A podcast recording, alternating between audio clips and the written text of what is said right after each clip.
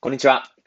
このラジオでは輸入ビジネスやブログ、マーケティングコンサルタントなどの複数の収入を持つ大輔が PC1 台で自分が心から理想とするワークライフを手にするためのマインドセットや思考法についてお話ししていきます。はい。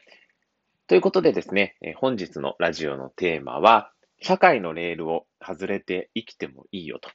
逆にですね、今や社会のレールを飛び越える時代に突入しているというテーマで今日はお話ししていきたいと思っています。僕自身ですね、えー、副業から輸入ビジネスを始めてですね、まあ、今は脱サラをして、えー、時間や場所に縛られない、えー、ライフワークを過ごしているんですが、まあ、いわゆるですね、それは世間一般的に見ると、やっぱり社会のレールから外れている人間というふうに、えなるかと思います。やっぱり世の中のですね、一般的な生き方となると、会社員になって、定年まで一つの企業に勤めて、年金暮らしをする。っていうのが、ある種ですね、この日本の中での当たり前の生き方。いわゆる社会のレールに沿って生きていくというところに当てはまるかなと思います。ただですね、僕自身、今こういう生き方をしている中で、社会のレールっていうものはですね、外れて生きてもいいんだよということをですね、えー、メッセージとしてお伝えしたいと思っております。はい。まずですね、まあ、そもそも社会のレールに沿って生きるってどういうことなのかなというふうに考えたときに、まあ、これは僕自身の考え方なんですけれども、あのー、まあ、僕はですね、正直、えー、っと、就職活動をするときは、もう社会のレールに沿って生きるのが当たり前だろうと思ってました。それはですね、えー、小さい頃から社会のレールに沿って生きてきたというのがあってですね、僕が考えるこの社会のレールに沿って生きるっていうのは、いわゆるですね、まあ、受験を頑張っていい高校やいい大学に入って、それなりの大きな企業に就職して、えー、まあ、安定してですね、それなりの給与をもらうと。でたまに贅沢で、まあ、ちょっとした高級な焼肉を食べに行ったりとか、えー、年に一回海外旅行をしたりとか、で、30歳ぐらいに結婚して子供を授かって、そのまま定年までその会社に勤め上げて、年金で老後を暮らすみたいな。っていうのが、社会のレールに沿った生き方かなと思ってましたし、えー、僕自身は就職活動をしている中では、この生き方しかないなと思って、えー、就職活動してました。はい。えー、まあ、多分これはですね、多くの人がそういう考えだと思います。やっぱこの社会のレールに沿って生きることが世の中当たり前になっていて、えー、まあ、就職活動をして、だけど、ふと気づいたら自分の今いる環境とか立場っていうものに疑問を持っている人っていうのは意外と多いのかなと思いますね。例えば、なんで週5で働いているんだろうとか、なんで平日の昼食は家族と食べられないんだろうとか、いわゆるそういったちょっとした当たり前のことに疑問を感じ出して、ふとしてえー、自分が今社会のレールに沿って生きていることっていうのに疑問を持っていく。だけど、自分は社会のレールに沿っていく生き方しか知らないから、まあ、結局何もせずですね、妥協して人生を終えていくという人が、やっぱり今すごく多いのかなと思いますね。もちろん、これが正解、不正解というわけではないんですが、まあ、一つの、えー、今の考え方としてですね、社会のレールから外れて生きていくっていうのも、一つの選択肢として僕は全然あり得ると思ってます。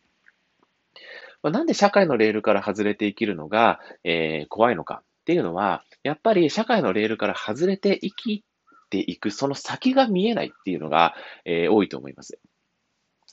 我々はですね、すでに知っているものっていうものには安心感を覚えてですね、何も知らないものには危機感を感じてるんですね。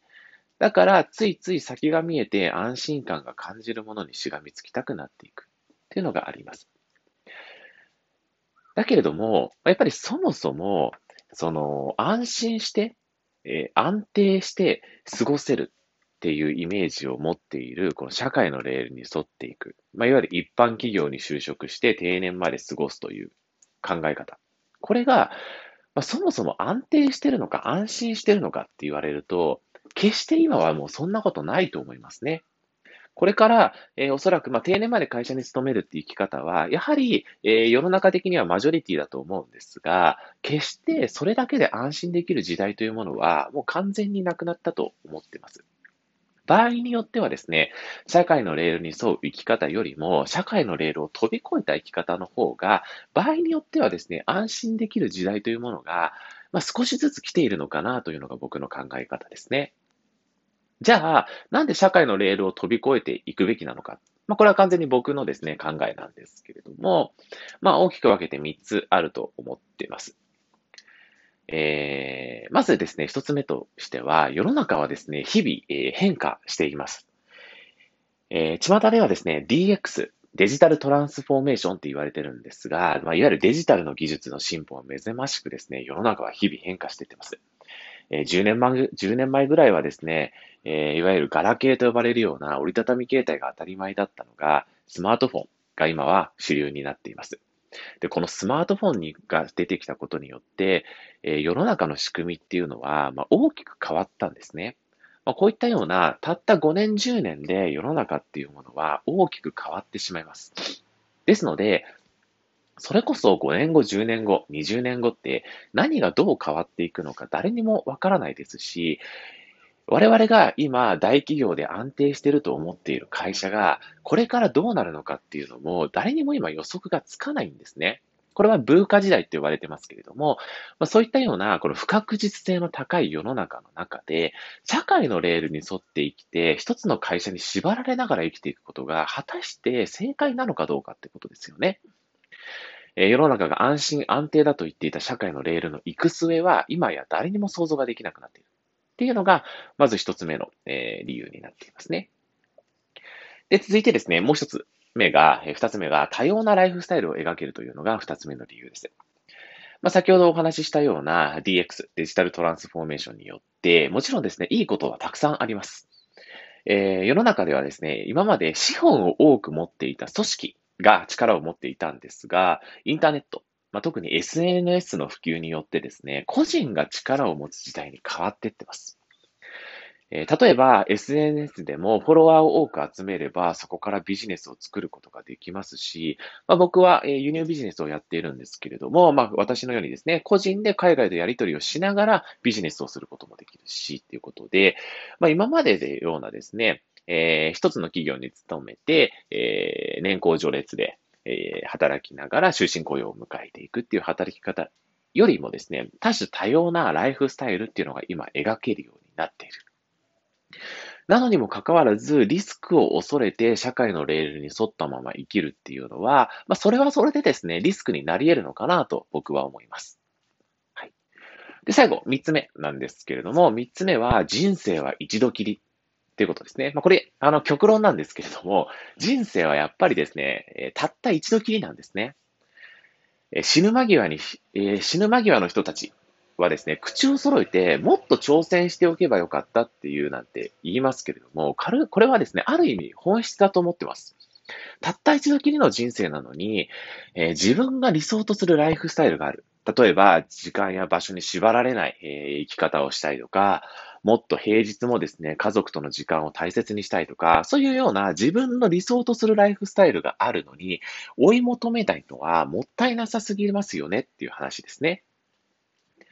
えー、もちろんですね、社会のレールに沿って生きていくっていう、その先にですね、理想的な人生があればいいんですけれども、さっきお話しした通り、社会のレールに沿った生き方のその先はですね、今や安定安心ではないですよね。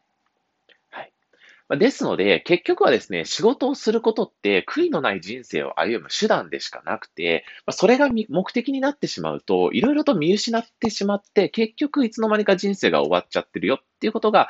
言えるかなと思いますね。まあ、安定を追い求めるっていうのもいいんですけれども、まあ、それって本当に理想的な人生なのかなっていうのをもう一度自分の心に問いかけてみるっていうのがいいかもしれないと思います。はい。で、結論何を言いたいかっていうと、まあ、社会のレールを飛び越えても大丈夫だよと、まあ、いわゆる社会のレールを外れても大丈夫だよということを僕からはお話ししたいと思ってます。まあ、社会のレールって結局はですね、世の中の仕組みが作った、ま幻想、え虚像でしかないんですね。えー、だから、まあ、その社会のレールに沿って生きることが正解では何もなくて、そこから外れることに不安があって何もできないっていう人多いと思うんですけれども、これ特に僕は大丈夫だと思ってます。まあ、実際僕も社会のレールから外れてこうやって生きていられてますし、